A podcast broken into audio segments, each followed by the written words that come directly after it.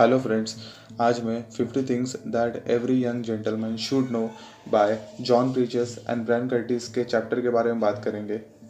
कई बार हमारे साथ ऐसा होता है कि कोई हमारे बारे में तारीफ़ करता है, कोई हमारी शर्ट के बारे में तारीफ़ करता है तो हम उसे, उसके ऊपर हम इनडायरेक्टली इंसल्ट करते हैं। मतलब सपोज़ कोई आपका आपकी टी शर्ट पे तारीफ़ किया, आपका टी शर्ट अच्छा है, कहाँ से लिया? अरे नहीं यार, ये तो मम्मी ला के दी थी, पड़ा हुआ था और पहनने का मन भी नहीं कर रहा था, पहन लिया। मतलब इनडायरेक्टली उसी लोगों का इंसर्ट कर रहे जो आपकी तारीफ़ कर रहे तो आपको ये नहीं करना है, आपको सिंपल वर्ड में थैंक यू बोल देना है ताकि उन्हें भी अच्छा लगे और वो आपका एक बॉन्ड अच्छा बना रहे। कई बार ऐसा होता है, हमारे साथ कोई हमें गिफ्ट देता है और हम नखरे करते हैं। नहीं यार काय के लिए गिफ्ट लाया? नहीं चाहिए था मुझे। अरे यार पड़ा था यार, खाली फुट का पैसे की बर्बादी करता है तो। ऐसा बोलने की जगह हमें बोलना चाहिए थैंक यू और ज़्यादा एक्साइटेड में और ज़्यादा ओवर एक्टिंग करके नहीं बोला ओह माई गॉड गिफ्ट इतना ओवर एक्टिंग नहीं करना है आपको। नॉर्मल थैंक यू बोल देना, ताकि उसे भी अच्छा लगे और वो भी एक एक रिलेशन मेंटेन रहे अपना। अगर आपके लिए कोई सर्विस प्रोवाइड करता है। तो आपको उस समय हमेशा प्लीज़ बोलना चाहिए। मतलब आप बर्गर खाने जाते हो मैकडी में या पिज्जा खाने जाते हो डोमिनोज में, वहाँ पे आप कुछ ऑर्डर करते हो तो आपके लिए वो सर्विस प्रोवाइड करते जो डोमिनोज के हेल्पर लोग होते वो कुछ आपके लिए डोमिनोज प्रोवाइड करते हैं। तो ऐसा बोलिए please Domino's one Domino's please cheese burger ऐसा प्लीज़ ऐसा आप बोल सकते हो ना कि चीज़ बर्गर ये वेटर चीज़ बर्गर ला। ये आपको ऐसा नहीं बोलना, आपको एक एटिकेट फॉलो करना है। आपको बोलना one waiter one burger please आपको ऐसा प्लीज़ का एक लास्ट में वर्ड यूज़ करना, ताकि उससे भी अच्छा लगे। और वो भी एक, बोलते हैं ना, एक बॉन्ड रहता है एक अच्छा बनने का तो वो एक बना रहे और मेंटेन रहे। अगले पॉइंट्स की हम बात करेंगे।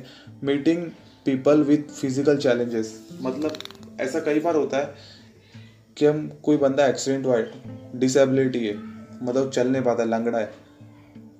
और हम उसी के बारे में बात करते ये कैसा हादसा हुआ, कब हुआ? कल तो ठीक था तू? आज बजाय इसके बात करने के, हमें नॉर्मल टॉक करना चाहिए। अभी कैसा है? तू अच्छा है? घर वाले कैसे? ये सारी हमें अच्छे बातें करना चाहिए ताकि वो भी सोचेगा कि हाँ इसे डिसेबिलिटी डिसेबिलिटी के अलावा इसे और दूसरी भी चीज़ें दिखती है मेरी लाइफ में। तो एक अच्छा लगता है लोगों को भी आपकी बात सुनने के लिए और आपसे बात करने के लिए, अपनी बातें शेयर करने के लिए।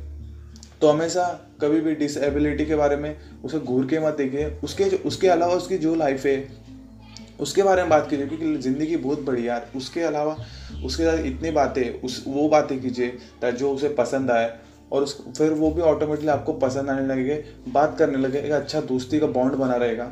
तो आपको कभी भी डिसेबिलिटी को घूर के नहीं देखना, उसकी अच्छी चीज़ें उस पर घूर के देखिए, ताकि उसे भी अच्छा लगे। अगले पॉइंट्स की हम बात करेंगे। एक जेंटलमैन आदमी को पता होता है कि उसे कब बोलना चाहिए और कब शांत रहना चाहिए।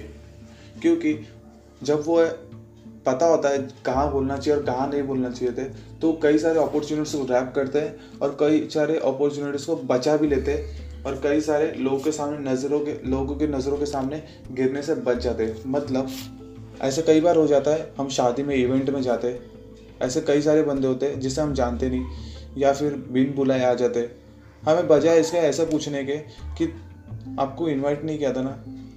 ये डायरेक्टली पूछने के बजाय हमें कंफर्म करना चाहिए वेट करना चाहिए कि हाँ ये बंदा, ये इसके ग्रुप का है या शादी मेंबर का ही है।